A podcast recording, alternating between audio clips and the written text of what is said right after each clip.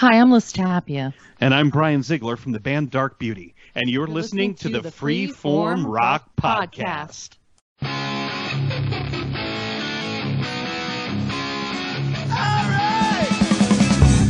You are listening to the Freeform Rock Podcast with Mark Alden Taylor. What? The Freeform Rock Podcast with Mark Alden Taylor and nobody? No, somebody. Me, Lee Gerstmann. Why aren't I on that thing? I want recognition!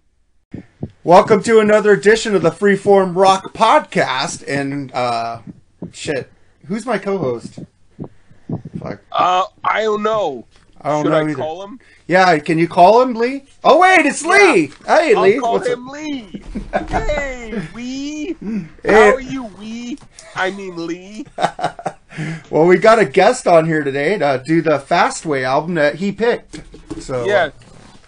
Hello, hello, hello. hello, Hello, Tim. Is it Rosnick? Raznik. Raznik. Rosnick. Yeah. Uh, right on, man. And the W. It's a, good Irish name.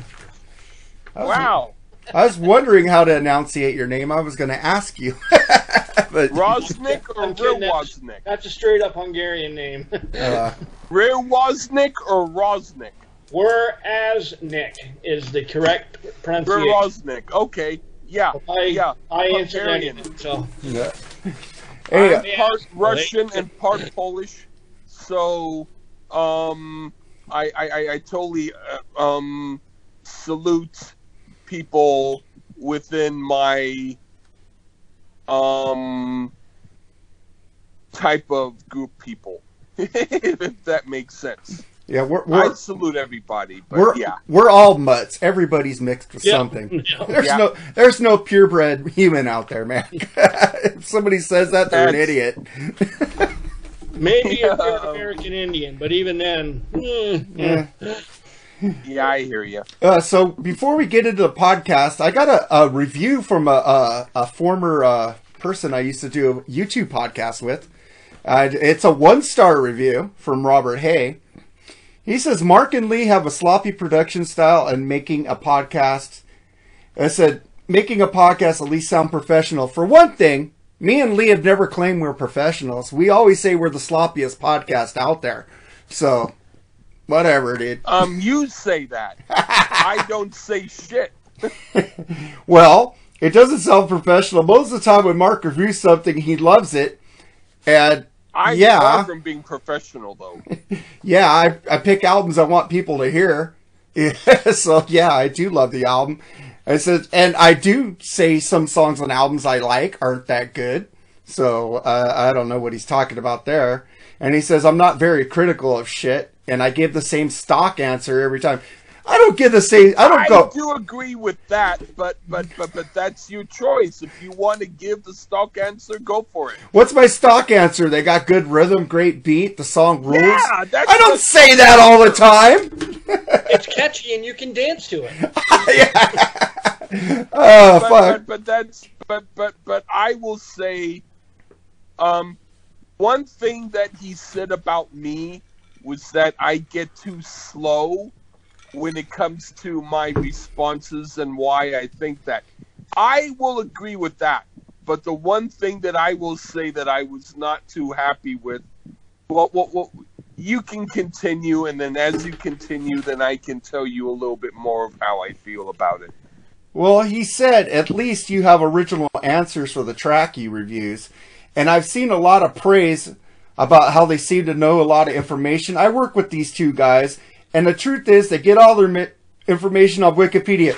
You know, I say we get information off of Wikipedia, but I also add to it. I give the, like, when the album came out, it's like, I don't have a computer to remember all this shit. I'm not Terrence. You know, I can't remember all this shit in my head, Yeah. like, or, you know, but I'm just saying we do say we get everybody gets their shit from Wikipedia. Fucking we we don't make no bones about it that we don't. And the thing is, this guy when we did YouTube podcast, uh, he got all his shit off of Wikipedia and YouTube books, so I don't know what the fuck he's his case I is. on. would say that uh, if he used Wiki, if he used Wikipedia, he might have sounded smarter.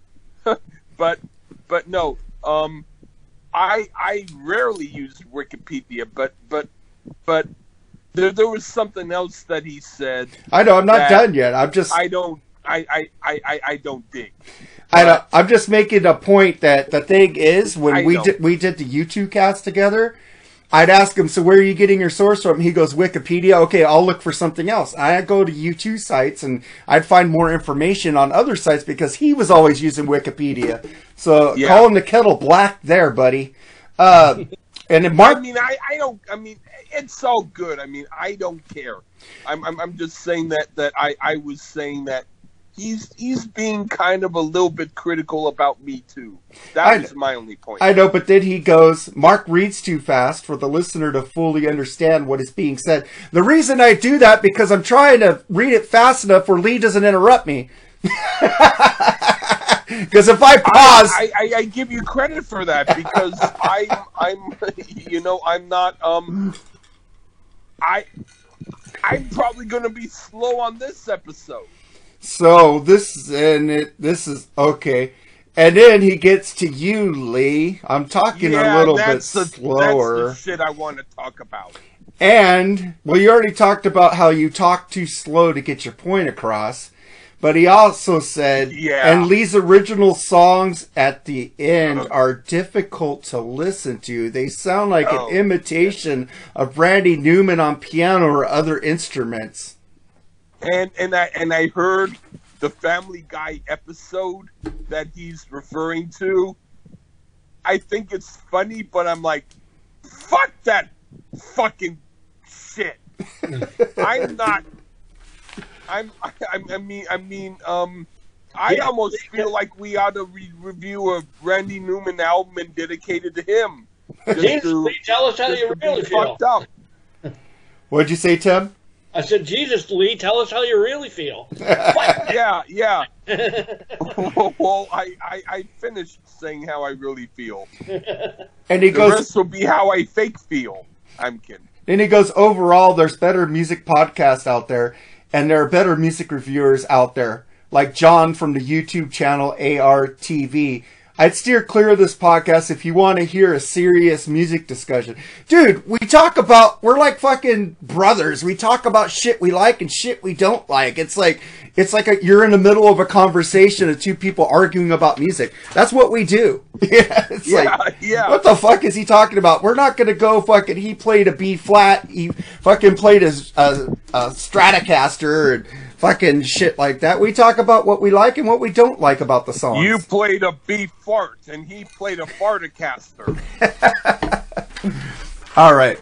I just wanted to get that. And um, Bob, I know you're listening, man. Like, and I'm not gonna make fun of you, but. is. But fuck this, this uh, thank you for the bad review because we we didn't really have any bad reviews. People who don't put the bad reviews up only give us a star, but we have more four five stars than one star. So, but thank you for writing this out because it's cool. Now now now we're I'm not thanking him. now we're a real podcast. Now we got a hater. All right, man. We're like the rock. Well, we're not like the rock and metal combat podcast. They rule. I said we're far from them, but we do our own thing and we like it. That's all that matters. Lee, do you have a fan on? Who's moving around in there? Yeah, yeah. Should I should I shut it off? Yes, please. Fuck. I'll, I'll shut it off. See, this is why we're not. Prof- can- this is why we're not professional, man. Damn it. it's all Is Lee's fault. better? Yeah, that's better. Uh, now I don't hear it. Fuck All- you. Thank you. Fuck you, thank you. All right, let's get into this album. I'm gonna read from Wikipedia, people. Uh, Fastway is the first album by Fastway, released in May 1983. Founding member Pete Way, ex-bass guitar player of, with UFO, did not play on the album because by the time the recording sessions began, he already left the band. He soon Huh. formed Good another band. Huh? You know who did play bass on the album? I'm gonna get to it. It goes. He soon formed another can tell you band. that right now. All right, His go for was it. Mickey Feat. His name Go. was Mickey Feat. Yep, I was gonna. I was gonna get to Mickey Feat. But uh, Oh, you beat me to it. Well, I, I was reading slow for Bob because apparently I read too fast. So I hope that was good, Bob. Now I could sound like Bueller. Bueller. oh, Bueller. Bueller. Bob. Bob. Okay, okay, I lost my track. Let's get into this album, man. And this was also re-released by Rock Candy and is uh, with additional liner notes and bonus tracks, including B-sides and BBC sessions. I need to get that. Uh, sounds cool. And I was kind of depressed because um, this song is, has a bonus track, and it was released on the original LP, but the LP I got does not have that track. I looked at it today. I go, fuck, that sucks. Um, this album was given three and two and a half stars by All Music, but Collector's Guide to Heavy Metal gave it ten out of ten. So I go by the Collector's Guide of Heavy Metal, uh, better than All Music on this one. Let's get to this um this album, and uh, Lee picked "Easy Living," the first track on the song album, the song. yeah. Uh, so here's "Easy Living" by Fastway on the Freeform Rock Podcast.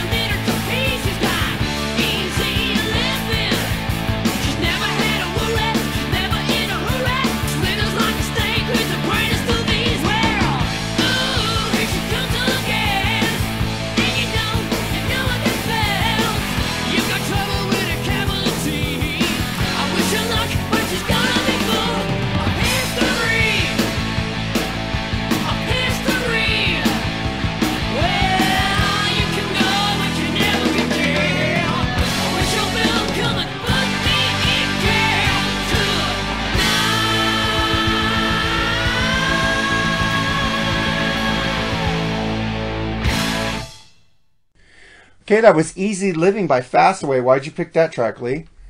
This is a song I used to listen to a lot because I used to listen to the album a lot, and it's the first song on the album.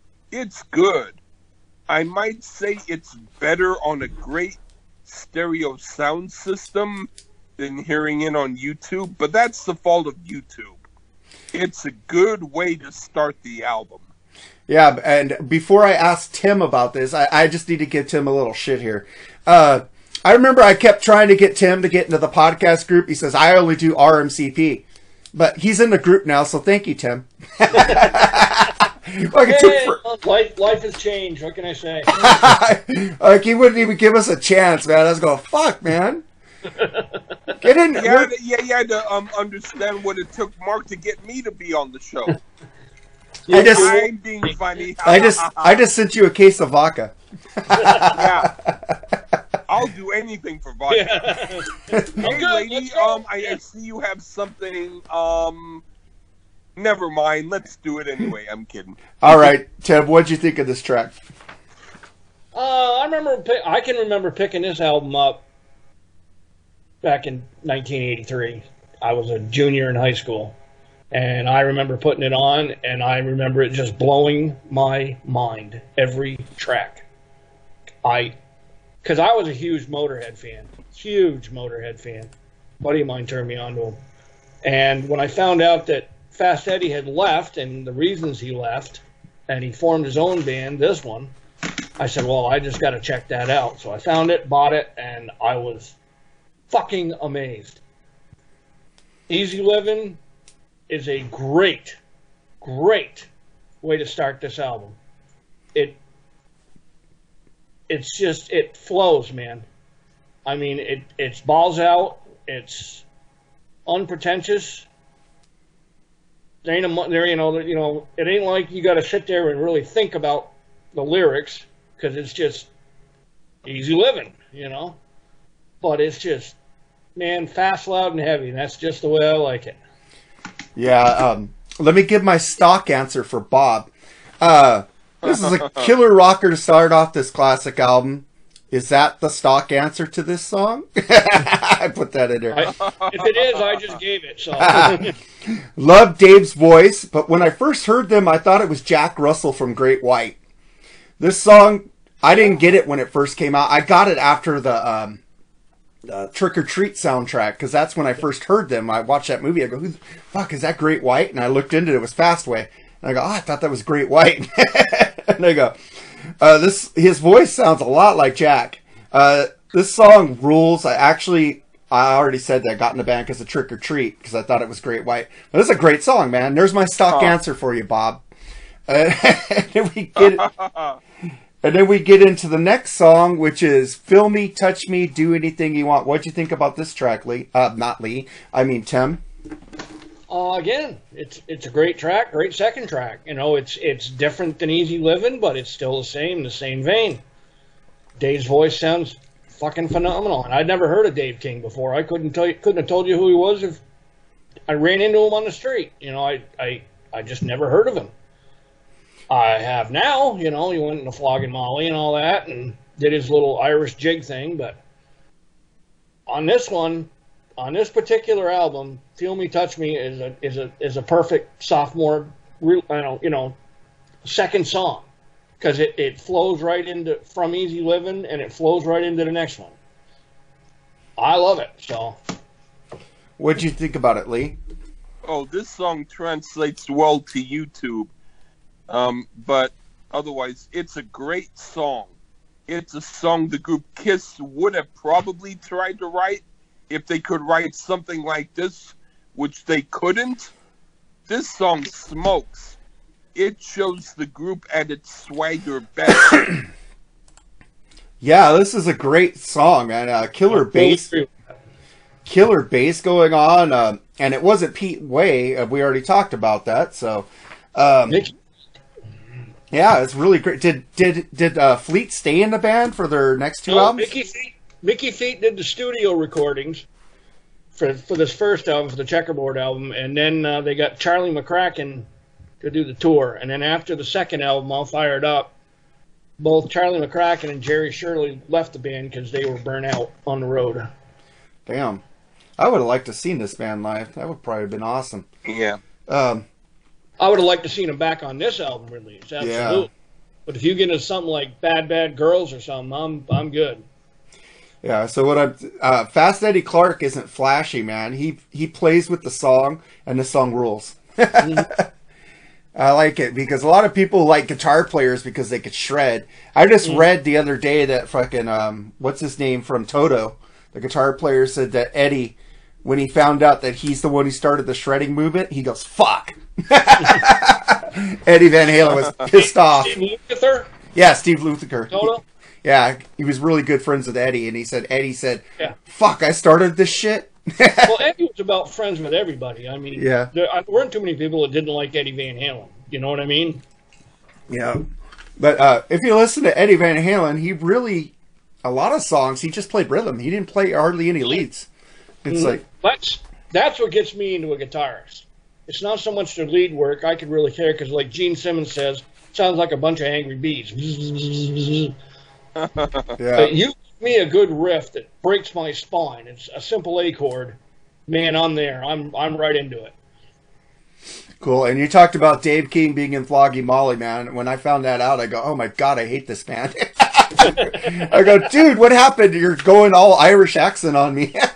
I go, fucking a. You mean um um Dave King was in Flogging Molly? I didn't know that. He's the Yeah. singer. He formed Flogging Molly. He formed it. It's his band. They're they're on tour again. I'll, I'll have to listen to them because Oh, I- enjoy. I, didn't know that. I pre- Right on. you know, me personally, I prefer the boys from Boston um, shipping up to Boston. The hell didn't even have band? Uh, uh, uh, anyway, they're from Boston, but they're another Irish band. Uh, right on. Why can't I think of the name of that band? it's not House of Pain because they were hip hop. No, no, no, no. no um, uh, But Everlast is awesome solo. But oh my, Everlast is great. Yeah. Um, what the hell is the name of that band? I have no idea. Oh, my brain Um, um, what, fried. what what what um They had a hit shipping up to Boston. Boston from what what time period? Oh, now. Mm, Now? Yeah, they're active now. I have no idea So who they are. so I so I would know. I would know Well, who they are if they're a find band from now. Shit, the only Irish bands I like are U2 and Thin Lizzy, so I have no idea. Oh, you don't want to get me started on Thin Lizzy. Dropkick Murphys. Dropkick That's- Murphys. Oh yeah, they're okay. And then we get into uh Dog Molly, I prefer Dropkick Mur- Murphys of the two. I'm trying to see if you guys. Oh, do, do, do, okay. Nobody picked this track. So if we get into third track. All you need is your love. What do you think about this one, Tim? Again, you know, I mean, I've heard friends of mine say it's filler. I don't see it as filler. I think it's a it's a beyond decent track. I think it's a great track. I think a lot of bands would have loved to release it on an album. Um, again, this shows another side to Fast Eddie because in Motorhead he was just you know the king of speed and you know, I mean, literally both ways, but you know, he, I mean, it was lead, lead work, lead work, lead work, and more lead work. Whereas this is nothing but rhythm. I mean, this this is all riff, and it's great. And you know, it just proves to me that he was a well, well-rounded guitarist, not just a lead player. Because I think like Yngwie is to me just more angry bees. And he, he couldn't ref to save his life, you know. He had to bring in, to get a hit song, he had to bring in uh, Joe Lynn Turner, you know, Having the Night. Yeah. So, Yeah. You know, I, I just, I this whole album, you're not going to find one bad track on it from me. I can tell you that's why I picked the album. Because I think it's one of the best debuts that I've ever heard and from any band, period. Veterans, a new band coming out, just releasing their first, their literally first album. It's just one of the best. I think if I was to, if I was to uh, give a college course on music, my first, my first grade would be Fastway's Checkerboard album. yeah, I I, know.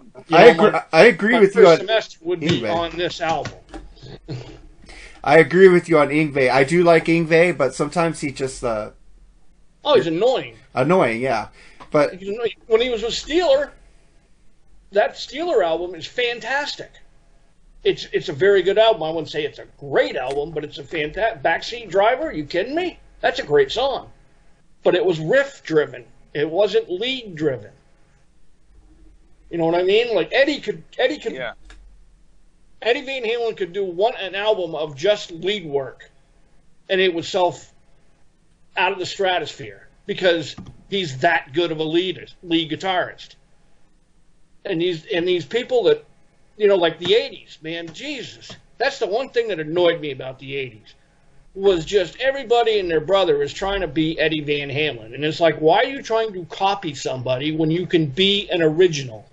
That's what you, that's how you sell. Joe Perry never copied Eddie Van Halen.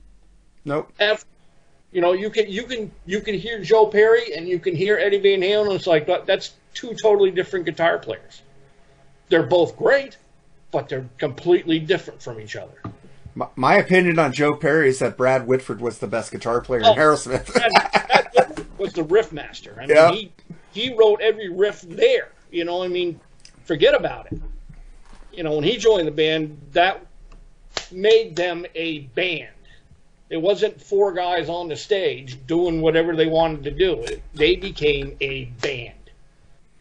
yeah, it's like Yngwie. Uh, uh, but the uh, the '80s guitar players, I think one guy that really did his own. I, I go with Paul Gilbert and fucking Nuno Bit- Bettencourt. He's good. Nuno, non. I mean, if you listen, if you listen to that, I think it's the the first their debut album with "Mama I Don't Want to Go to School Today." Yeah, That's Eddie. That then- has Eddie written all over it. But then you get to the second album and it's like Oh, the second album, yeah, he he came into his own, but that first album was "I'm going to show you I can do Eddie Van Halen." yeah. Like, you know, Eddie Van Halen can do Eddie Van Halen. You know, Yeah. Uh, Flight of the Bumblebee was not Eddie Van Halen on the second album. That was his own thing. That was No, different. no, no, no, no, no. I'm like I'm saying, he Yeah, came into yeah. his own. He said, "Screw this! I'm going to do Nuno Bettencourt." And You know, Nuno, he smartened up. He understood. that, You know, hey man, people don't want to hear a copy of Eddie Van Halen because they can go buy a Van Halen record. They Yeah. want to hear what I can do. So let's show them. yeah, uh, there's a story about Nuno where he was in like this Van ha- this Van Halen cover band. He wanted to go in and play with them, and they said, "Hey, we want you to do Mean Street." He said, "Fuck, I can't do that beginning shit." he said, "I can't do that ta- that thing that Eddie's doing in the beginning. There's the fucking way." So they they. They did it, but he did just the dun dun dun dun. He went into that. He couldn't do that beginning, you know. Yeah. Oh, a lot of a lot of guitarists were just. I guarantee you, they're just their jaws are dropped. They're listening to their to their record player, going, "How the fuck's he doing that?" Yeah. Yeah, Nuno was saying, fuck, I can't do that shit. Because he gave them another song. He says, no, we want you to play on Mean Street. He goes, oh, fuck. I mean, think. I mean, think about it. Would you even know where to start or how to start? You know, because he's he's tapping the neck, and it's it with with one hand with two fingers, and it's and it's the pinky and the thumb, and it's like, who the fuck thinks of that? You know, Eddie Van Halen did. That's who. Yeah. That's I- what got me about Eddie was. How the fuck did you even think of that, let alone do it? Shit.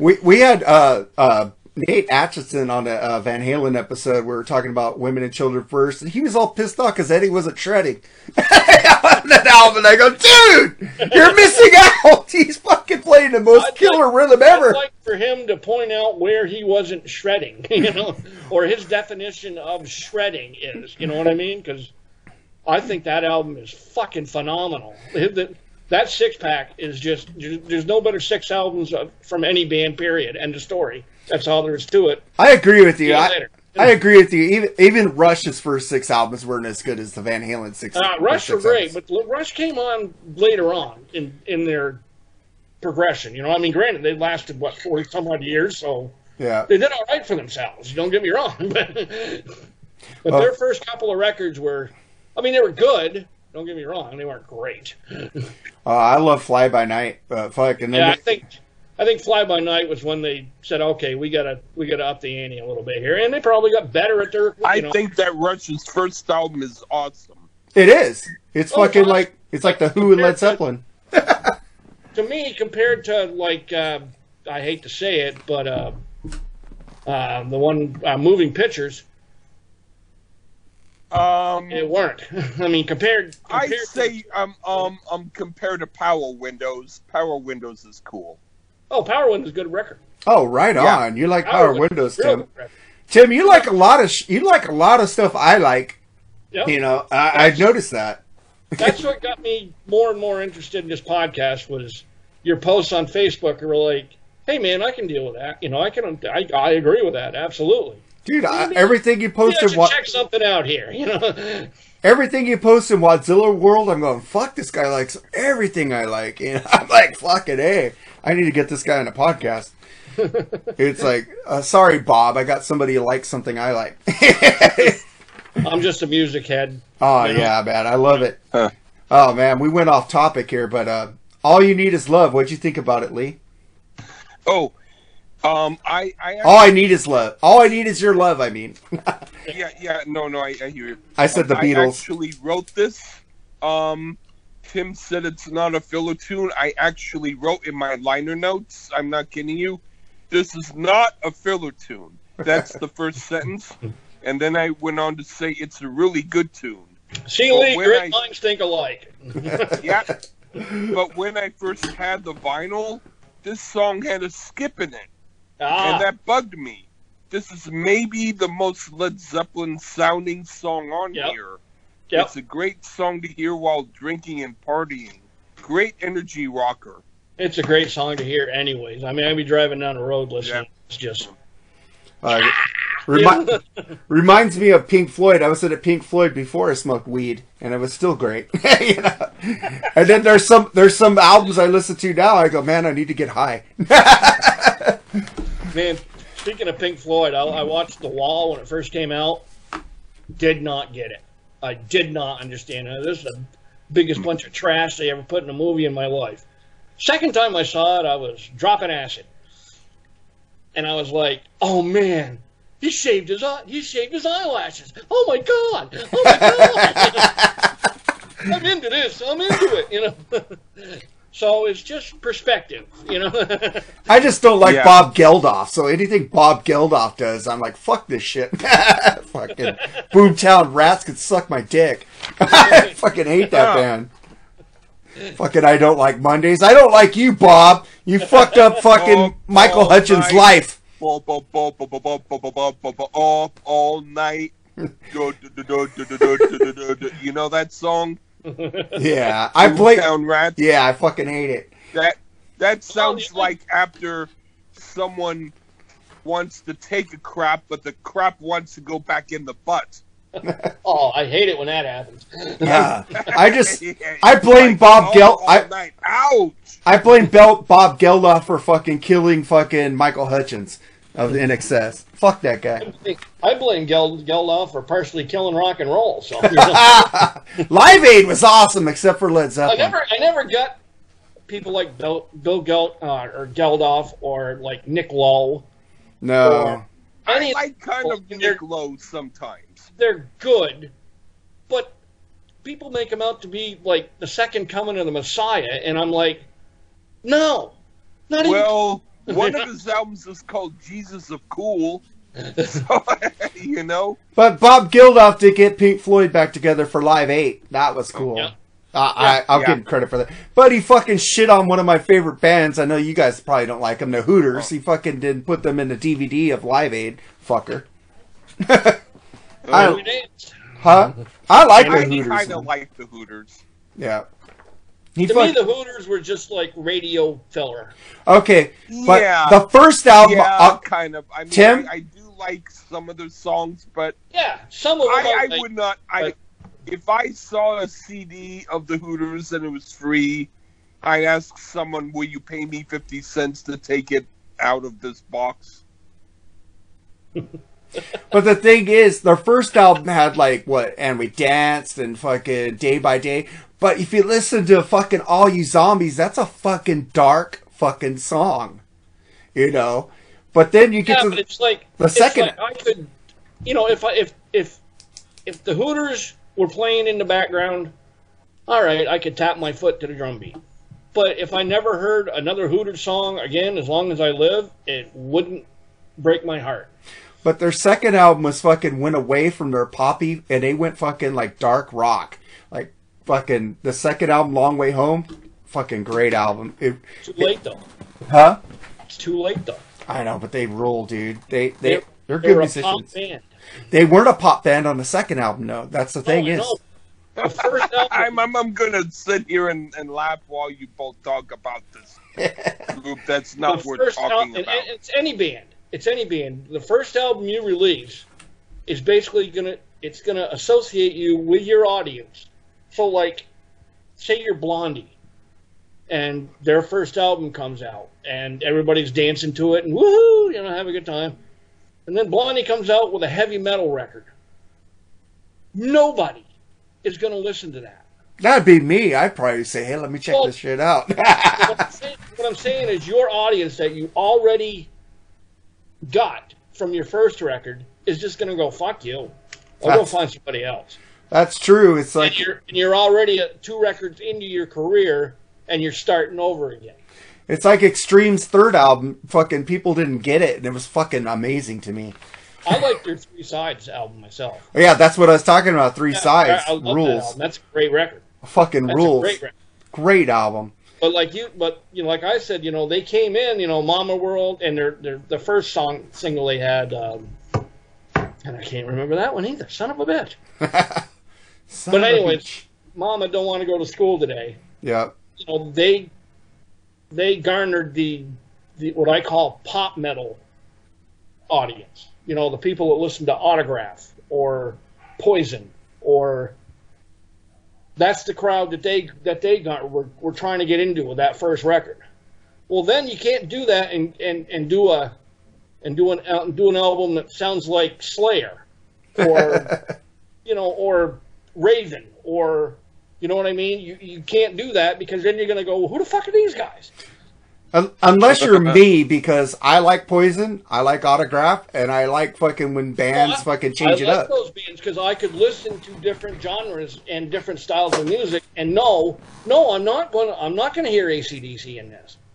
Whereas most people, they don't. They live and die on by the radio. You know, Uh, I mean, us audiophiles, us us metalheads, we're dying breed, man. I mean, we really are. Yeah, we listen to fucking Steely Dan and fucking bands Yes, like. we do. and we listen to Steely Dan. We listen to. I'll listen to some country if I think it's cool. I I like like country. I like Glen Campbell. I like Waylon Jennings. I like Kris Kristofferson. I like Gail Davies. like I like Reba McEntire. Yeah, I I, like Alabama. I saw them in concert. Charlie Daniels opened for them. I love Charlie Daniels. We did a Charlie Char- Daniels is cool. We did an episode of a Charlie Daniels. Album. yeah the Honey album, right? yeah. But Yeah. it was a great show. I had a great time. And it's like, this is a country act. What the fuck? And, and did he do rock too? Yeah, oh, yeah. Oh, yeah. Yeah, man. They were He's, out. good at that.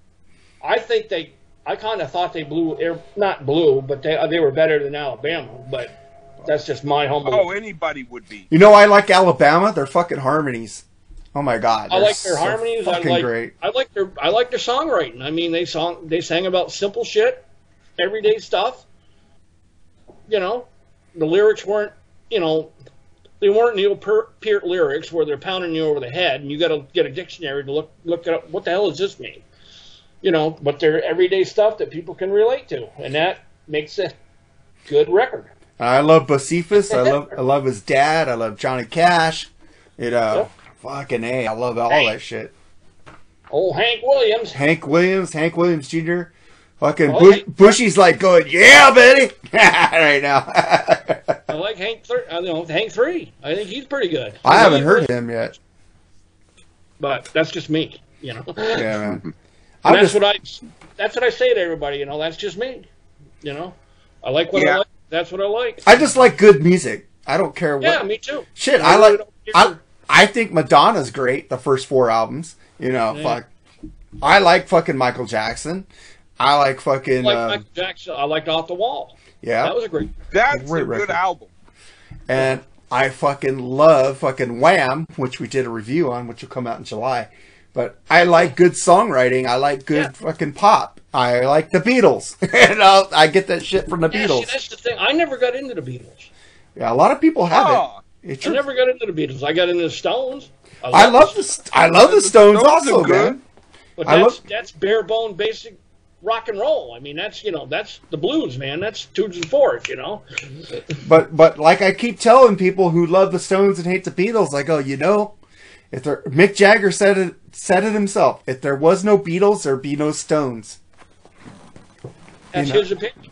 Well, it's because I mean, the I Be- think the Beatles the Beatles helped helped them out. The Beatles helped them out. If there were no twigs, there would be no mud. Because if the Beatles didn't come to America, the Stones wouldn't have came to America. And he says, and the Beatles helped us out when we were down on our luck and gave us shows. You know. Yeah. All right. That, that, but I mean, as far as the music goes, I don't know. I just never really got into the Beatles that much. There's a couple of tunes I like by them, absolutely, but overall, uh, uh, no. I know what you mean, but I like Octopus's Garden, Of course you did. and and I like Tomorrow Never Knows. Tomorrow Never Knows is a kick-ass track. Octopus's Garden, I liked it as a kid, like Yellow Submarine, but now I'm going, fuck, this is weak. I I I I, I Anything with oh fucking boy, I almost want to agree with you, but I don't want to yet. Ringo, Ringo is like the word is the fourth thing on there. I'd rather listen to fucking. I love George Harrison except when he does fucking sitar. Fuck that sitar Yeah. shit. I fucking hate sitar. Fucking Maharishi got them into sitar. Well, let me give my opinion on this song. Uh, I love the drum sound on this, man. Killer rhythm going on and a hoppy beat. Eddie is playing his ass off, even though he's not playing many leads, but the wrists are fucking kicking ass on this song, like you guys said. This fucking song rules. I don't think it's filler either. And then we get to the next song that Tim picked, Another Day. So here's Another Day by Fastway on the Freeform Rock Podcast.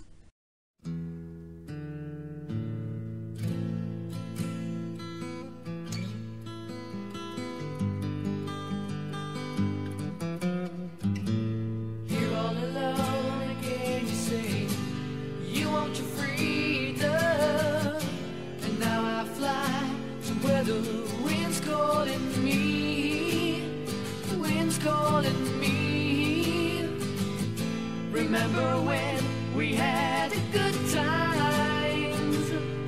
The good times. Take me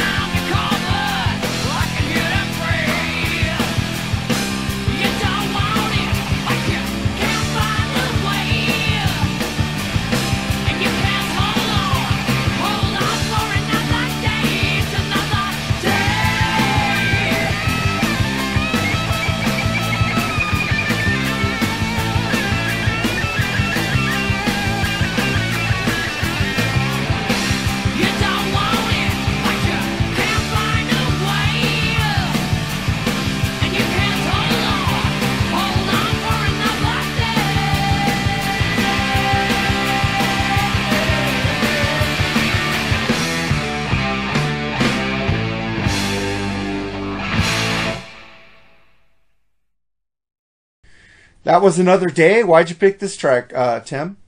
Great tune. what, what more do you want? I mean, I love its progressions. I love the riff. I love the, and it just Dave King is just singing his fucking ass off, man. I mean, and it it just sounds like every word he says on this song he means. It's another day. You can't get. I mean, that's you know. Yep, it is. Uh, what'd you think about it, Lee? even though the song does not at all sound like Rough Cut, it has the same attitude as that band.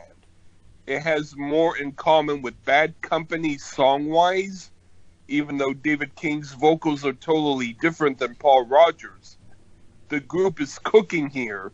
It's what I'd call a deep cut. Very cool. Yeah, me, I love the drum sound on this song. Killer rhythm going on, and a ho- it has a hoppy beat. You know, it's like you fucking snap your fingers to it, even though I can't snap my fingers. And Mhm. Eddie is playing his ass off on this song. And it's Oh. heavy. Yeah, and fucking the acoustic, heavy track. the acoustic in the beginning, then it speeds up with some killer riffs by Eddie. And like you said, Dave is singing his ass off. Fucking, I, I love to put this fucking song on and just drive to it. The beginning, man, you drive all slow and it fucking picks up. You just want to fucking downshift and fucking, Mm-hmm. Yeah. fucking get on a And by fucking time- By the freeway. time it's halfway through, you look down at your speedometer and you're doing about 120, and you're like, "Whoa! All right, all Oh right." yeah, man, this song is fucking fucking awesome. I love it when a song starts off slow and it fucking just kicks into gear. Builds, yep. Yeah, I fucking love it. A lot of bands don't do that anymore, man. Got me was Eddie's playing on this album impressed me more than anything he ever did in Motorhead. Yeah, because man. Motorhead was just one speed, and that's all there is to it, start to finish. Da, da, da, the ace of spades, you know. Whereas this is everything. Yeah. It's uh, uh, you know as many different nuances as you could possibly have. He's got it in this album right here. Man, and the band sounds like it's big, like Aerosmith, but they only have four members. Well, three, but one's uncredited. Fuck, that sucks. Um, and this song is ear candy. I fucking love it. hmm Absolutely. That was my stock I answer for Bob. Turn down listening to another day ever. Yeah. That was my stock answer for Bob. I bet he's loving it. I keep mentioning him. but I don't care. I'm not making fun of him. Uh, and then we get to the next song, the last song on side one. If you have the vinyl, Heft. What do you think about this one, Tim? Love the bass line. Bass line is is perfect for this song. Doom doom doom. My my said the beggar man. You, you can't beat it. It's slow, and normally I'm not a huge slow pers- person in a song, but this one works. What did you think about it, Lee? This is the kind of music Greta Van Fleet is doing now, but Fastway did it better back in the 80s. It's a cool song. I could imagine the Scorpions covering this song Yep. for some reason. Yep. It kicks butt. It also reminds me a little bit of the group Detective and their song Recognition because of the mood. It's a great way to close side one of the album. See, I have I have the CD. I don't have the album, so I have it on vinyl. I got it. Um, I'm a CD guy. I'm a CD and vinyl guy. I got CDs and vinyl. I I got I just ordered the new Danny Elfman on CD. I love Danny Elfman.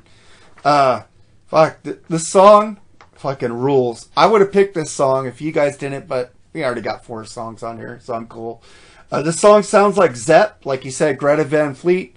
I like the first Greta Van Fleet EP and album, but then they fucking went weird on me, and his vocals got weird. I can't stand it now. Uh, I can't even listen to the other ones because of the new shit they've been putting out. His vo- he's going way off base, and Lee said that on his review. Um, killer Oh, hard, killer hard, Cool that you heard my review. yeah, killer hard drums, riffs, and Dave is moaning. fucking love it. Killer fucking song. This song rocks your face off, man. I love it. And then we turned it over to side two if you had the vinyl. and uh, blah blah blah. We Oh, become we become one. You thought that the that, that you heard the Greta Van Fleet. review. I did. But I did. We talked oh, about oh this. yeah. Oh, oh, okay, okay. you were yeah. spot on, dude. I'm, I'm mumbling anyway. the singer is like do trying to so- not sound like uh, fucking Robert Plant now, and he fucking is dying at it. Oh my god! yeah. Fuck, just They go were- back to what you were doing before. You were fine.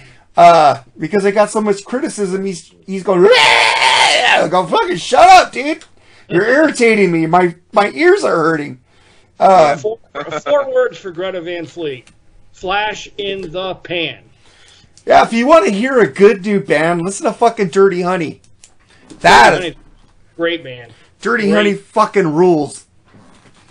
They're a great band. They're a fucking. I got their fucking vinyl. It fucking rules. I'm gonna see them with the opening for the Black Crowes in August. I'm fucking happy. That's going to be a good show. Oh fuck yeah! I can't wait for that. I didn't know they opened up for Slash and Guns N' Roses also. But one newer band I, I just can't get into, and I wanted to, and I tried. I really, really tried. Is and the, their name is cool, and that's it. Is Uncle Acid? Oh, I agree with you. And- Ian and Wadley loves that band. I I can't stand. Just I can't understand it. I don't get it. I know Ian loves it. I know Wad, Wadley loves it, but I just don't understand it. It's like the Grateful Dead to me. I don't understand it. if, you, if you're gonna I did a review guitar, of an Uncle the- Acid album, and I held a knife in my hand while I did it. See, I, with my other hand, I'd be holding that wrist to make sure it didn't come ne- next to my head. You know. Oh wow! Okay, No, I I, do kind of like them a little better than both of you do. okay. I, Before just, I don't get it. So what can I say? okay, well, t- uh, Lee, you picked "We Become One," so here's "We Become One" on the F- Freeform Rock podcast.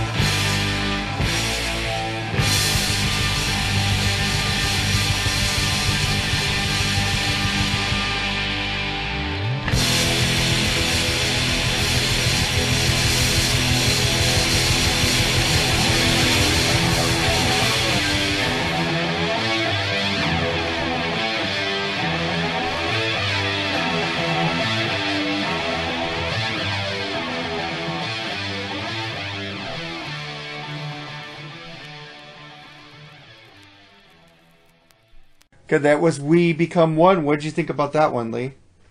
I picked this song because it's not a song a lot of people know, but it's rocking. It almost, if not quite, sounds like what the group Bonham might have sounded like later. It's not the song people think of first when they hear the album, but Mhm. it resonates with the listener after they hear it. What are yeah, you going to say, Tim? I just said wait for you, Bonham. Yeah, like Bonham, love man. song, man. I love Bonham. Their lead singer died. Oh, they did? Oh, I didn't know that. Yeah. Shit. Yeah, not a couple years ago he died. I love a bummer. Jason, man. The one with the hair. Yeah. Yeah. So he would did, um, I think, a couple of other projects. The lead Yeah, he did. singer He did. before he died. Yep. Yeah. So what do you think, think so what'd you think about it, Tim? you know, piggyback off of what Lee said, you know, it, it it's a song you know nobody's heard of other than Easy Living or Easy Living or uh, Say What You Will, unless you unless you're a, a music fan, you never heard of none of these songs really because they weren't never really played anywhere except for at parties and you know I mean they weren't playing on the radio that's for damn sure. The Easy Living was and so wasn't Say What You Will, but other than that you know, they had to write a whole movie soundtrack to get one up and get a song of theirs on the on the movie, you know. So, but Yeah.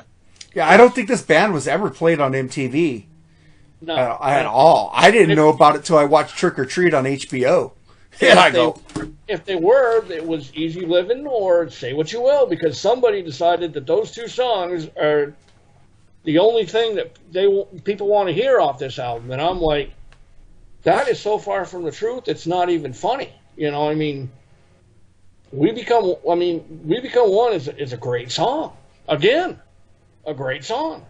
Now I don't know if any of these tracks were written when when Fast Eddie was was in Motorhead, or if they were supposed to be Motorhead tracks and just didn't make it for whatever reason. I do know that Fast Eddie and Lemmy weren't seeing eye to eye when he left after Iron Fist. So I don't know if he had these these tracks stored, you know, for years for another project that might be coming down the pike, or if he wrote them fresh, you know, when he found out that he was going to do the Fastway project. You know, I don't know that, but I do know that whenever he wrote them, damn, you know. And, and if and if Lemmy heard any of these songs and didn't take them, you know, didn't say, "Hey, that's a Motorhead track," then he wasn't as smart as I think he is, you know, or thought he was, because Jesus, if you present that song to me, and I'm in a band with you, I'm like, Right on. Let's do this. You know, what can I say? Great track, great track. yeah, Cool. this song is a killer riff to start the song. The band should have been huge. This is an amazing group that take elements from of Aerosmith, Motorhead, and Zepp. Mm-hmm. And this song has all of that going on. Killer vocals by Dave, and fuck the solo rips. Mhm. And this was the first single off the album. The second single was Easy Living. It's like, damn. I never heard any of these until I fucking watched the movie Trick or Treat and I went back and listened to this shit.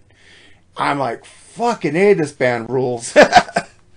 Yeah, Uh-huh. you know, yeah, they should have been. I mean, they should have been huge. they should have been huge. Huge. They should have been bigger than bigger than Motorhead and bigger than UFO. This was released in 83 where MTV was in its heyday where they had fucking Def Leppard. You And, would have thought they would have been trying to dig up anything they possibly can to put on you. Done. You know but I don't mean? think this band made any videos. Did they make any videos? Yeah, they did. Oh, I They actually made a video for um, I forget the name of the track, but it's on um, their third. They re- did the song "Say What You Will" as a video. That's the Yeah. first time that I heard them. Yeah. That's why I say, say say what you will and Easy Living are the only two tracks I ever heard on the radio off this album. Yeah, I never heard it at all. I was like, I and didn't. I can't I can't understand why. you know, that, that got me. Okay. And then I think that later they did a video for "All Fired Up." Yeah. Maybe, I, I, but it yeah, wasn't. but It their, sec- was. their second album. It wasn't Yeah, in heavy yeah. rotation because I don't remember seeing that at No. all. And I was No, an it wasn't- MTV junkie Fast- back then. Never, Fastway never got in heavy rotation anywhere at any time. Period. yeah. And mo- as the albums went on, Fast Eddie got less and less interested in Fastway to the point where when On Target came out, I don't even think he played on it.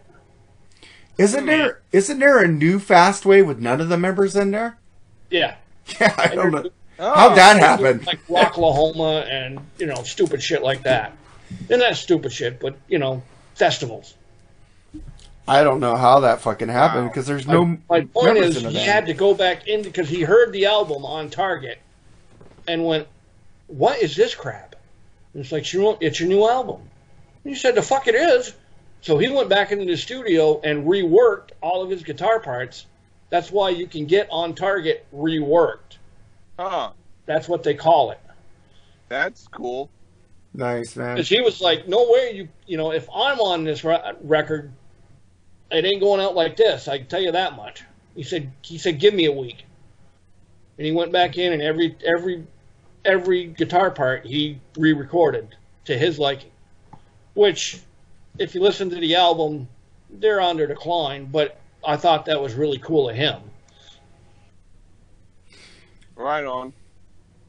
And then we get to the uh, next song, which is um, "Say What You Will." What you think about this one, uh, Tim? Um, did you forget one? I think I Give did. it all you got. Give it all you got. What do you think about "Give It All You Got"? Again, great song. You know, I mean, I, I know I'm repeating myself over and over and over again, but that's what I got for this album is great because that's what it is. you know, I mean, that's it's fantastic. It is a fantastic song, but uh, what'd you think about it, Lee? It kind of makes me think of Pat Travers, as if he could have done a cover of it. It's a good hand clapping, beer drinking, party hardy, bar party type of song. I give it thumbs up. Snorting whiskey and drinking cocaine. Yeah, we, we did a Pat Yeah. Travers album. That thing was awesome. Uh, I fucking Lee got me into Pat Travers. That was awesome of him. He's amazing. Yeah. He's amazing. I forget what album that we did. Did we do a Pat Travers album? We did. It hasn't come out yet, but it's fucking really good. Yeah, I forget what album we did, but but we did an album. We did it And- now. And he could sing. Yeah. He was, just wasn't a guitar player. He could Yeah. sing. I just remember I heard a story about that Pat Pat Travers that's snorting whiskey, drinking cocaine, where his guitar player came in late to rehearsal, and he said, "What were you doing?" I was snorting whiskey, drinking cocaine, and Pat wrote a song about it. Ah! So that's how that song came about. Yeah, he was this guitar player in a band who was always fucking on coke and whiskey and shit.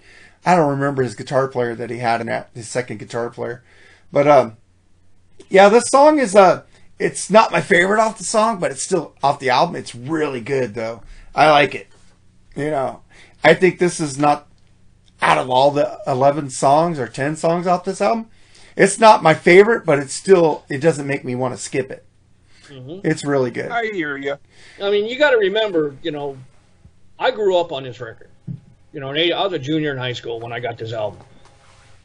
So, I mean, I listened to this thing every day, all day, until I, I felt that I, I knew it, you know, and so this has always kept kept a special place in my heart, you know, because it's one of them albums that I, I mean, you know, you say Tim Raznick, you can say Fastway right after it, because you know that and Aerosmith's Get Your Wings album and Van Halen's first and you know Led Zeppelin any of them and you know there's certain albums that that came out while I was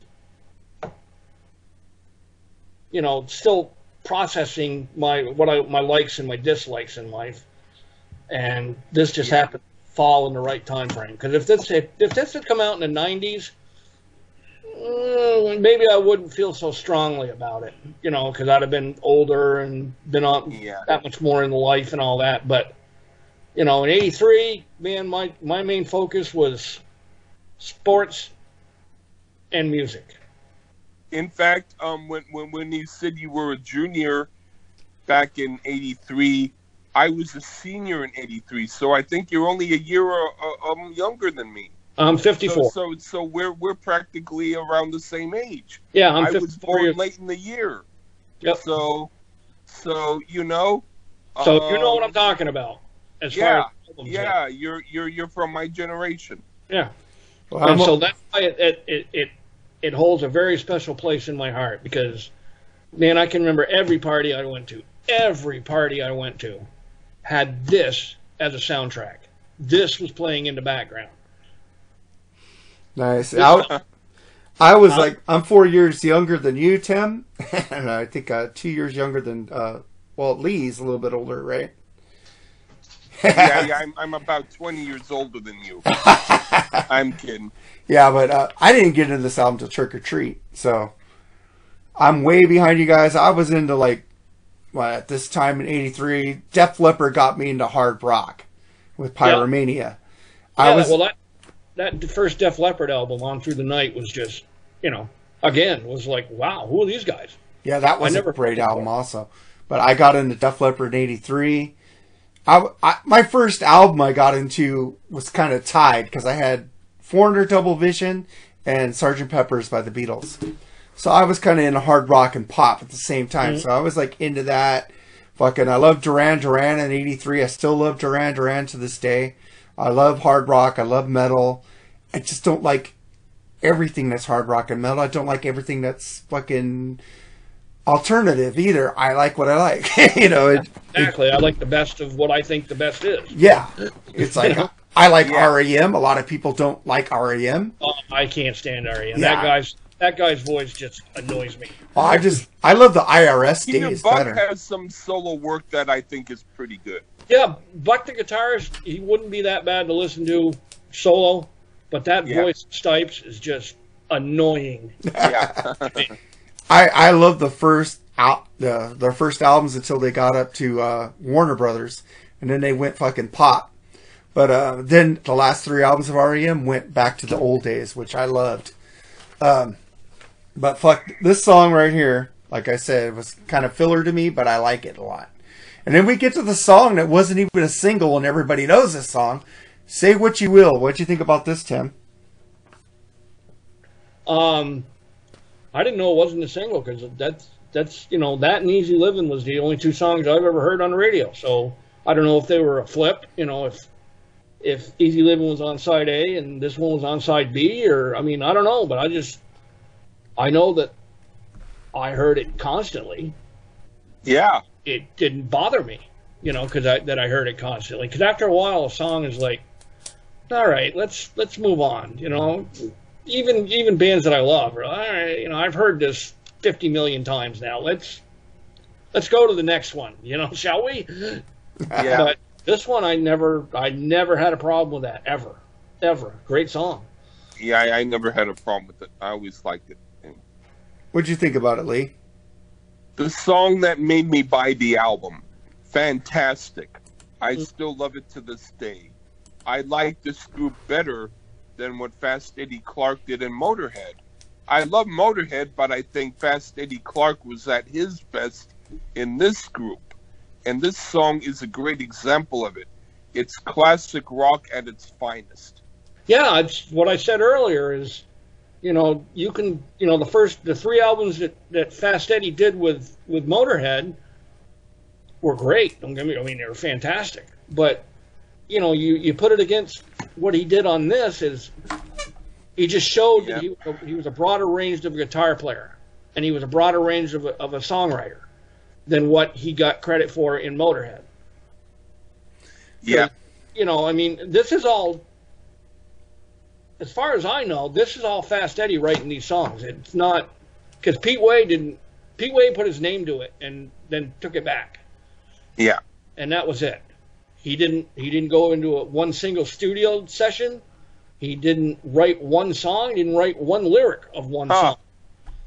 So the only reason they had him, you know, in the name is because he was Pete Way from UFO, and it's like, hey man, we, you know, we got to get as much, as much hype as we possibly can because we're starting this band.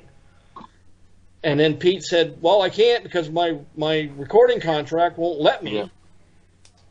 Which, which is bullshit because you'd think the first thing you're going to do if, you, if you're going to form a new band is to check your contract to make sure you can do it.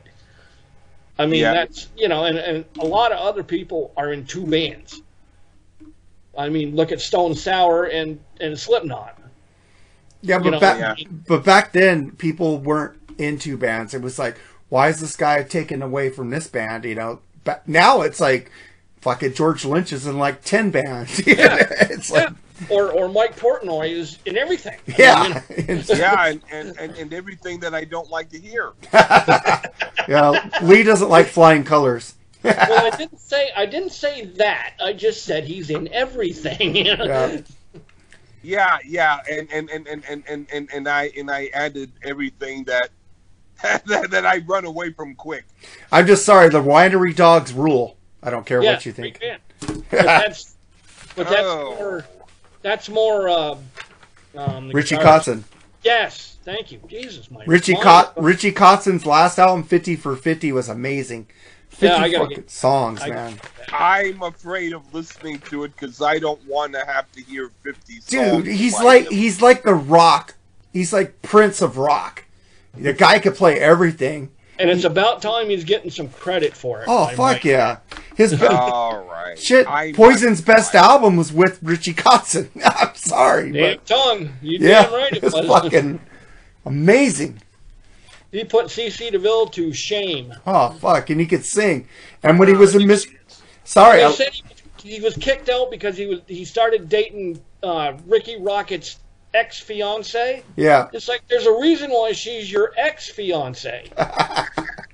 you know, Fucking- she's not your current fiance. She's your ex fiance. yeah. Move on. yeah. You know. But everything Richie's done, a fucking thing with Iron Maiden guitar player now is fucking great. Adrian Yeah. Smith and Kotzen, Smith, fucking amazing. Fucking I met I met Adrian Smith. yeah, the thing he did, the fucking uh, when he was in Mr. Big, I liked it how he did du- dual vocals. That was amazing too. Fucking Mm-hmm. Yeah, amazing. you took me on to that. I didn't know he was in Mr. Big. oh fuck yeah, that song was fucking amazing. Yeah. See, like wow. Oh my god. I fucking love I like Mr. his- Big. I love his solo stuff. So, Yeah, I love everything Richie's done, man. And then we uh, say you will. This is my opinion on it, since we were going off off topic. Now this song just kicks ass, and a perfect song, and people know this song, and it rules. And it wasn't even a single. It was "We Become One" and "An Easy Living" were the two singles off this album. At least what Wikipedia says. Oh, Yeah, So- I, I I don't know about that one because I you know back back in '83, you didn't hear a song on the radio unless it was like a show like a deep cut show or something like that, which is usually on around midnight, one in the morning, something like that, yeah. or it was a it was a release single. Well, it's like Queen. Uh, we are the champions, and we will rock you. It was it was just a once. It was like we are the champions, and then it went into we will rock you. You know, it's like Yeah. or living, loving, maid, heartbreaker. You know, But I do believe that was a flip side. yeah, it was. They just played Kiss- both 'cause sides. Kiss had Beth, you know, God, same I- thing. It was the flip side, and they just turned it over and played it, and it was like, hey man, it's a pretty good tune, you know, and people liked it, and they just kept playing it, you know, but it wasn't a, an officially released single. I hate Beth. I fucking hate. I hate Peter Criss's voice. It's like a poor man's fucking. Actually, I think Peter Criss has a great voice, just not on that particular track. I hate that song. think Well, it- I do like one. s- I like one. I do like one song by him, and that's about it. But everything else I heard that he sings, I I prefer Gene Simmons when he sings for some reason. Oh, that's depends on the track. It depends on the track. Like, you know, I love it loud. Yeah, voice fits that song perfectly. It, a lot better than what Paul would have done. That's for damn sure. and I fucking love Ace. Ace is my favorite member of Kiss. But like, you listen to something like Baby Driver. Baby Driver's a song I like. It's you know he does a good job on that track. Yeah, Baby Drivers I think is the only song I like by Peter Criss singing lead.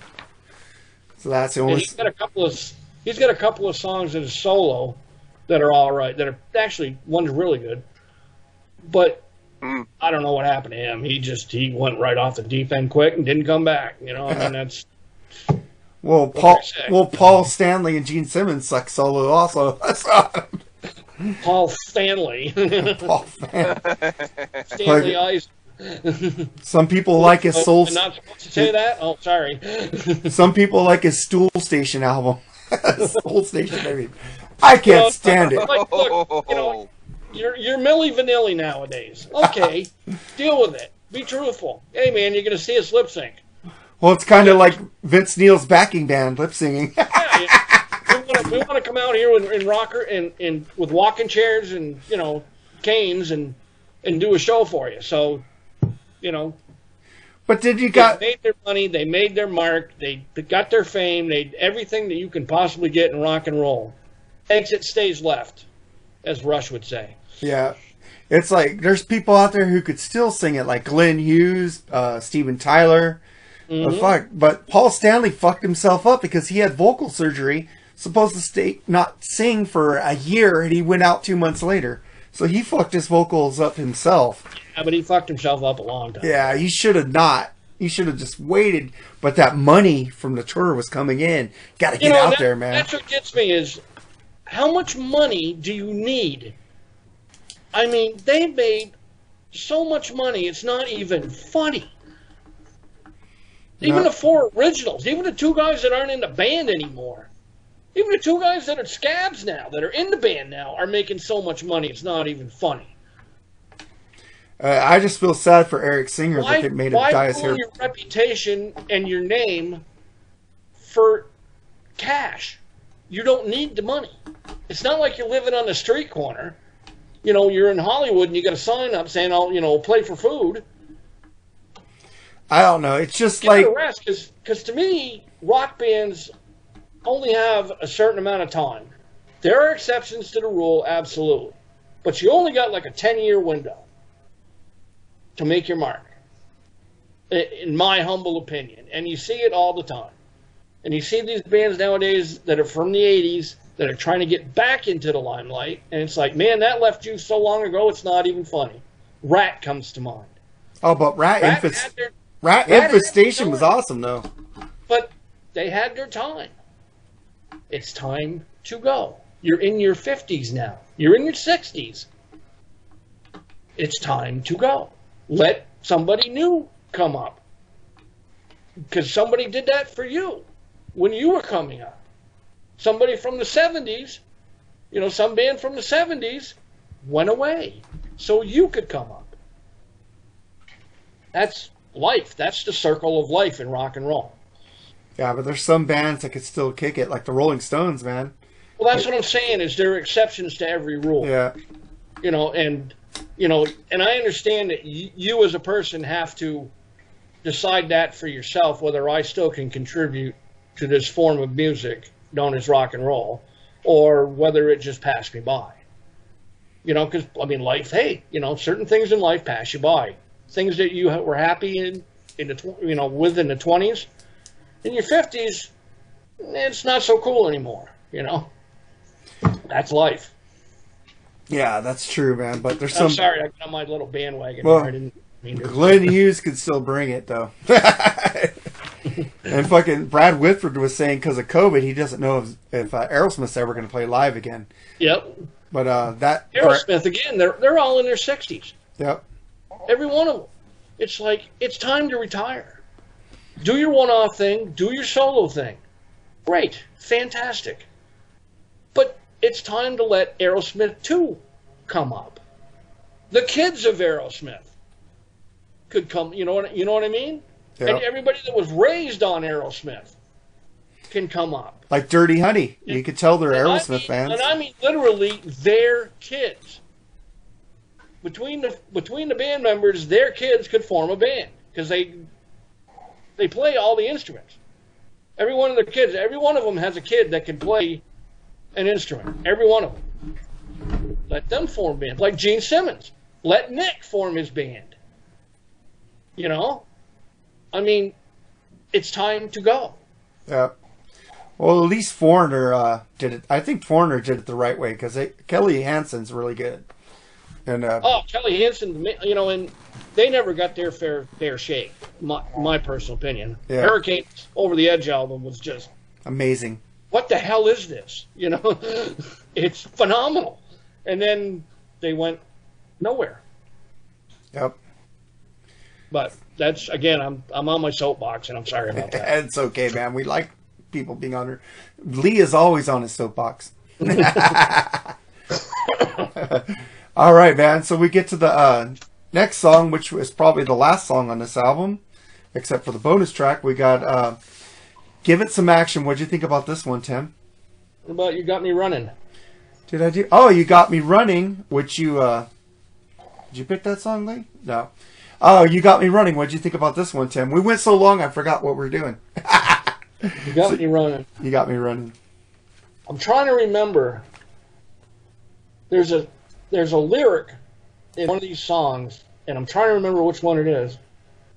I think it might be the next one. I think I'm not sure, but I'm going to say it now, so I remember it. Um, you got me running. Uh, you got me running. You got me running. I'm singing it in my head. Um, When I when I hear this, I think of Def Leppard.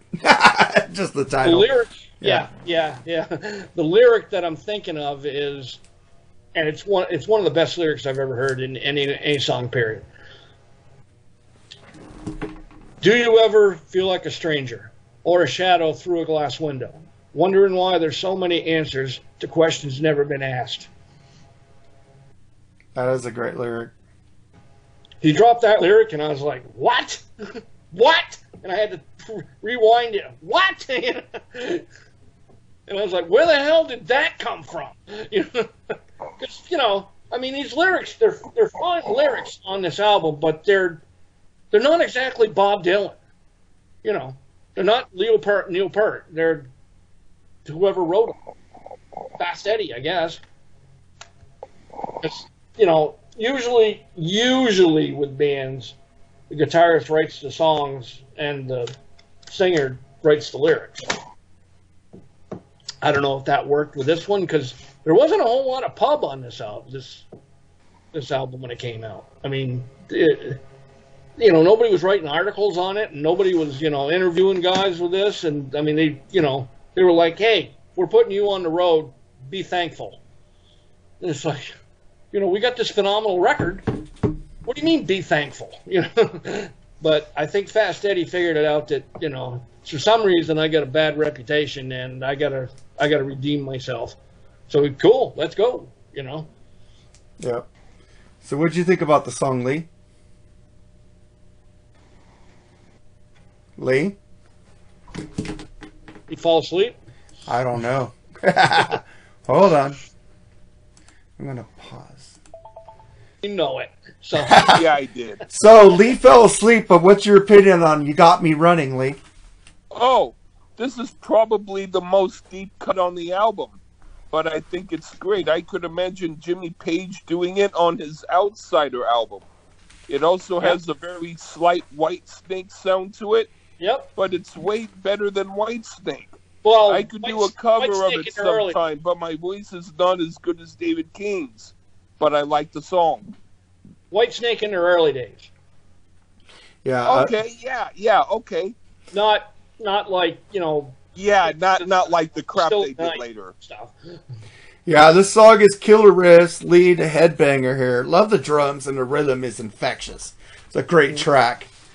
And then we get to the uh, the next track, which I just put off. Uh, give it some action, which uh, Tim picked. So here's give it some action on the Freeform Rock podcast.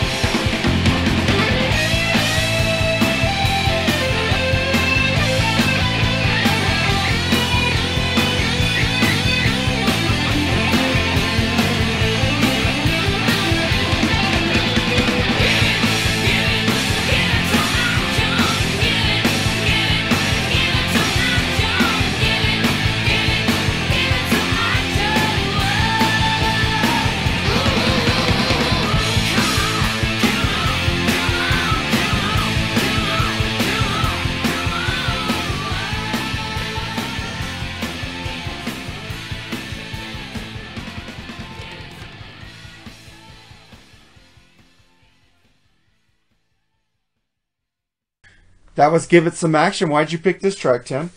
It don't get any deeper than the last cut on the album. Yep. Now, does it? I mean, that's that's about as deep as you can go. It's a great You song, know, I got the CD has a bonus track on it, but that's the last track on the album, on the actual album. Yeah. Yep. Great song. It's a fantastic song. It's right, you know, just because it's the last song don't mean it, it, it goes down in quality at all. Their second album went down in quality, but there's, you know, this last track is just, I'm going to say it again, it's great.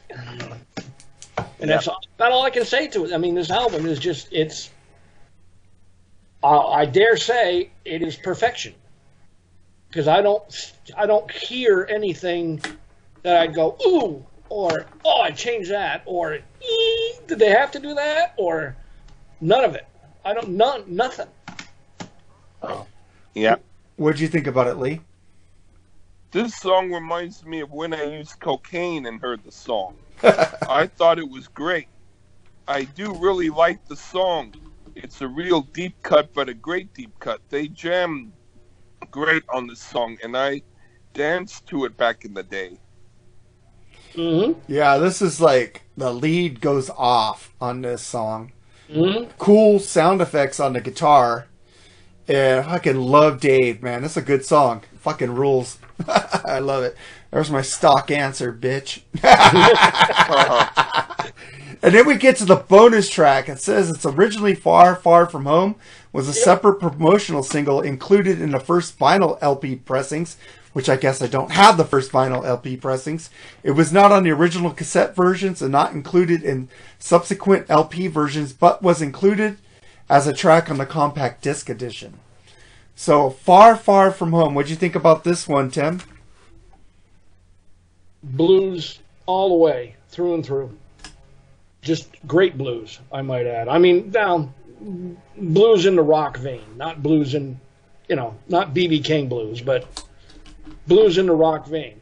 You know, great tune, slower number, Yep. but Dave's King, Dave King's vocals again just slay. I mean, they just they kill. You know, I mean, all, the whole through, all the way through the album. You know, you're listening to the last track on the record, and yet though in your head you got the first track in the record playing as you're listening to the last track. You know, what I mean? it's just one of them albums that it's like, man, you can't get enough of it. You know, I put this on, and I play it for four days straight because I just can't get enough of it, and that's today. You know, that's now let alone back when I bought it, you know. And I still have the original CD I bought, I might add. Nice. I need to get the rock candy version of this, man, because there's some BBC sessions and some stuff like Oh, I that. probably got them. Fucking I cool. probably have. But, um, you know, Fast Eddie, after he left Fastway, he, he did a couple blues albums. Just him. And they were phenomenal.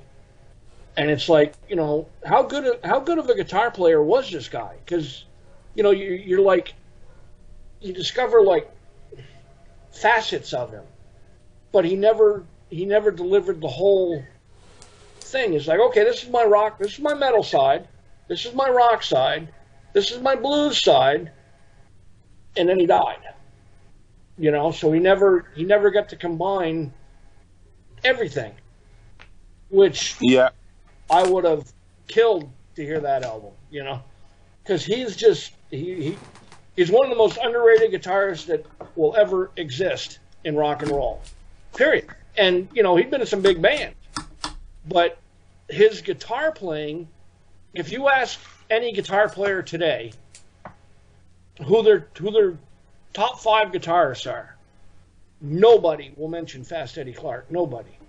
But if you mention Motorhead, oh yeah, Iron Fist, Ace of Spades, you know. Well, who do you think was playing guitar on that? Same thing. This with, guy. Same thing you with? Philthy Animal and drummer drummers. Yeah, you Nobody know, talks about him. Who do you think was playing? Yeah. It weren't just Lemmy. You know, Lemmy piggybacked off of that. Really? I mean, he, you know, Motorhead is associated with Lemmy, Yep. and that's it. And three other people, two other people, three other people sometimes. But Lemmy is the main guy, and he's the main guy because he stayed in Motorhead. You know, it, it's not like wow, that you know. But you ask top five bassists. Uh, I can name you five bassists I like better than Lemmy. You know, right off the top of my head. Not even thinking about it. To be honest with you. I could But- too. For some reason, you know, when you you can associate a name with a band, it makes them that much better than their work on the side or their or their solo work, unless you're, you know, somebody really huge like Jimmy Page, and you, you can associate him with Led Zeppelin and his solo work. You know, but that's that's rare. That's really rare. So once you get a band name, you better stick with it somehow because it's it is it is e- not easy, but it's a lot easier to mm-hmm. build your name in the business than it is to keep your name built in the business. Because once you achieve a certain level of success, you know, I always used to, I used to manage bands back in the day, and you know, I used to tell them, I said, man, I'll tell you right now, you guys are good. You guys are really good. Fantastic. But the, wo- the worst thing that can happen to you guys, the worst thing that can happen to you guys is success. Because it's great and it'll bring you all kinds of money and all kinds of fame and all kinds of pussy and all kinds of everything. But it'll it'll it'll stab you in the back in a heartbeat. Because once you get success, people expect that, that level. And if you're not ready to deliver that level and can't deliver that level, what good are you? You're a flash in the pan. You know, you're a one hit wonder. And that's basically what Steven Tyler said. I've seen him in interviews over and over again, and he's basically said the same thing that, man, once you reach success and you get a certain level of success, don't let it slip. And that's, you know, you're always chasing a, in the rock world, you're always chasing success. Always. Always, always, always, always. No matter how successful you are. Kiss. You know, they're always chasing success, and they're one of the most successful bands that ever existed. You know, album sales and, you know, how many gold records they have, how many platinum records they have. They're one of the most successful bands ever. But yet, though, they're always looking for more. Because, you know, once you slow down, you're forgotten. And once you're forgotten, forget about it. You're over. Mm-hmm. like like you said about that about the it's like a band becomes a brand you know kind of like that and uh but the thing is one band i could point out to that didn't chase success that did what the fuck them wanted to and they didn't give a shit about the record company or the fans they made music for themselves was rush like Yeah. in 2112 was supposed to be their last album they said fuck this they want us to make shorter songs fuck them we're gonna make what we want and it became one of the most successful albums by them Like I said, you know, there's an exception to every rule. yeah but you got you got to follow the rule for the most part. You know what I mean? Yeah. Another band you could come up with is Tool. Yep. Tool, you know, fuck you. Basically, that's they're they're a big middle finger. You know, Yeah. I think uh, Smashing Pumpkins does that also. Billy Corgan just says "fuck you" to everybody, even the fans. but uh, well, you know, Tool's done the same thing. I mean, you know, they've written songs that you know talk about a fan the guy met, and you know, and, and he's wearing he's wearing Levi jeans and you know a cool T-shirt, and you know, and, and all this other shit with new tattoos and all that, and he's bitching and complaining about you know Tool writing songs for success, and it's like, yeah, we did. I sold out long before I met you. That's for damn sure. You know, uh-huh. I like Gene Simmons says, "Yeah, we sold out. We sell out every concert." you know. You know, Um, that's that's where you got. You, you, if mm. you're in a band, and I, I've hung around enough bands to to know this, and some have been popular, some haven't, some whatever. You have to, and I mean early on. I mean even before you become in that band, mm. when you're just learning how to play or whatever, you have to make it. You have to make a mindset that okay, this is what I'm willing to do for success. I'm willing to go this far and you know draw that line and the people that you know will have will will be a flash in the pan, and what as I call them, a one-hit wonder, or whatever you want to call it. They'll put the line right here. You know, I'm only I'm willing to go at any length, and, and you see it in the pop pop world. I mean, you know, there's so many pop tarts, it's not even funny. Whereas, you know, okay, Oh, I'm boy. willing to go here, and this is, you know, this is the line I draw. Oh. They're the bands that tend to last a little more. They may not be. They may be like a Saxon, or you know, as far as popularity goes, or you know, or whatever. But at least they draw a line there, and I'm only willing to go here. You know, yeah, we'll go around the world and tour, but I'm only going for six months. I'm not going for two years or three years or ten years or whatever. I'm only going for six months because I have a family and I want to see my family grow up. Or, you know, I have a girlfriend and I want to be with her, so therefore, touring, you know, I mean, that's, you know, I can remember when I was managing bands and I'd ask everybody, I'd say, Are you single or you, you know, you got somebody? And the people that said they got somebody, I'd be like, eh, we could use you without you. yeah. Because I'd rather have five single guys or four single guys that can load up into a van and cruise down the road for Uh, than I would.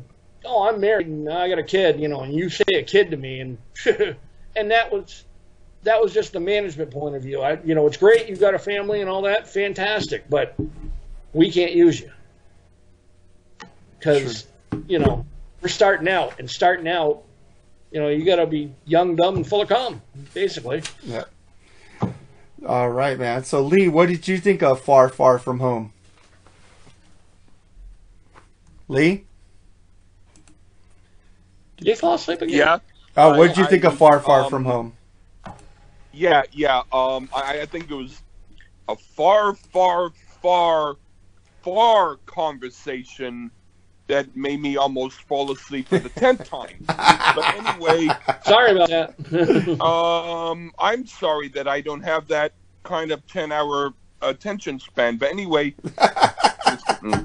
this I can see as an extra track. I don't dislike it, but it's like Led Zeppelin's Tea for One. It's not a song I'd want to hear on the album. Still, it's an okay song, but I can definitely definitely understand why it wasn't on the original album. yeah, I agree with him completely. Yeah, it kind of didn't go with the album, but I, I like it as a bonus track. Uh, It's total Zeppelin worship here. They pull it off, bluesy hard rock, and Dave is killing it with the fucking highs that he's do- doing in the song. Uh, it's a great song. I like it, but I think it could have. Uh, I'm glad it's a bonus track though. It's not the original. Yeah, it wasn't on the original. yeah, release. so it's it's pretty cool, man. And we'd like to uh, thank you, Tim, for being on the podcast, man. Hey, thank you guys very much, man. I had a blast. Right on. It was cool. Thank Uh, you so much. Yeah, Lee was falling asleep on you, but uh, it's okay. but Yeah, the, next next time, um, ne- ne- next time, um, be a little less epic in your um one hour monologue. I, I, I tend to do that. I apologize for that. it's no, okay, no, man. it, it wasn't you. It was Mark. He's the one who likes doing that. I'm kidding. It's so good. All right, man. I remember when we did a thing with uh, with fucking Metal Mike and uh, uh, fucking James, where you felt you fucking kept hanging up on us. it was too long for you, but that's okay, at, man. Least, at least you didn't hear snoring in the Oh, background. you know. oh, that happened before though. It was it was because I, I I was doing other stuff and I didn't really want to hang up, but I I, I wanted to um clear my mind of things, and um I found that the sound didn't quite go off. So what I do is I put my phone on um like um Mute. just just temporary almost off but then it, it ended up it, it hung up but that wasn't i wasn't actually hanging up the phone did that i just wanted to put the sound off Oh, okay. All right. So then we get to the tracks of the week. Lee, you picked uh, yesterday and today, which became Y and T. Uh, Dreams of Egypt. And then Yeah. Tim, you picked Aja by Steely Dan, great song. And Lee, your song is awesome also. I love Dave Mc- Meniketti. Right on. And then I picked Accept Balls to the Wall to end it.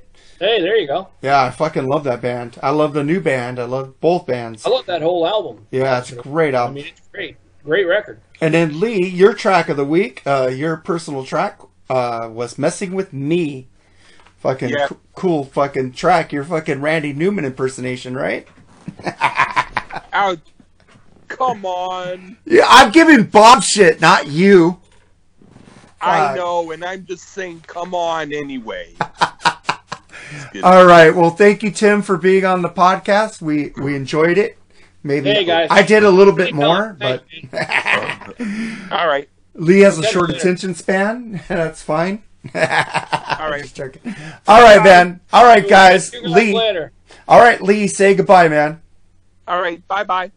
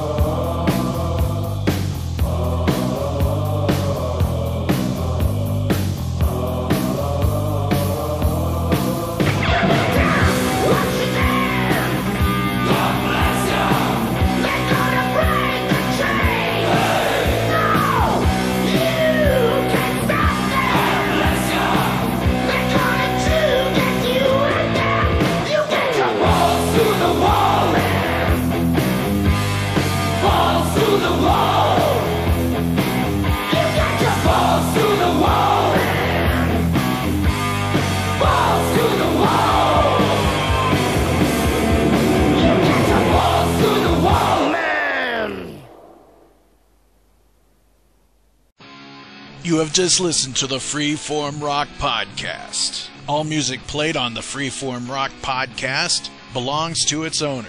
If you like it, go out and buy it. Get your music on Amazon, iTunes, or at your local record store. Support what you love. Support the artist by seeing them live, purchase their music.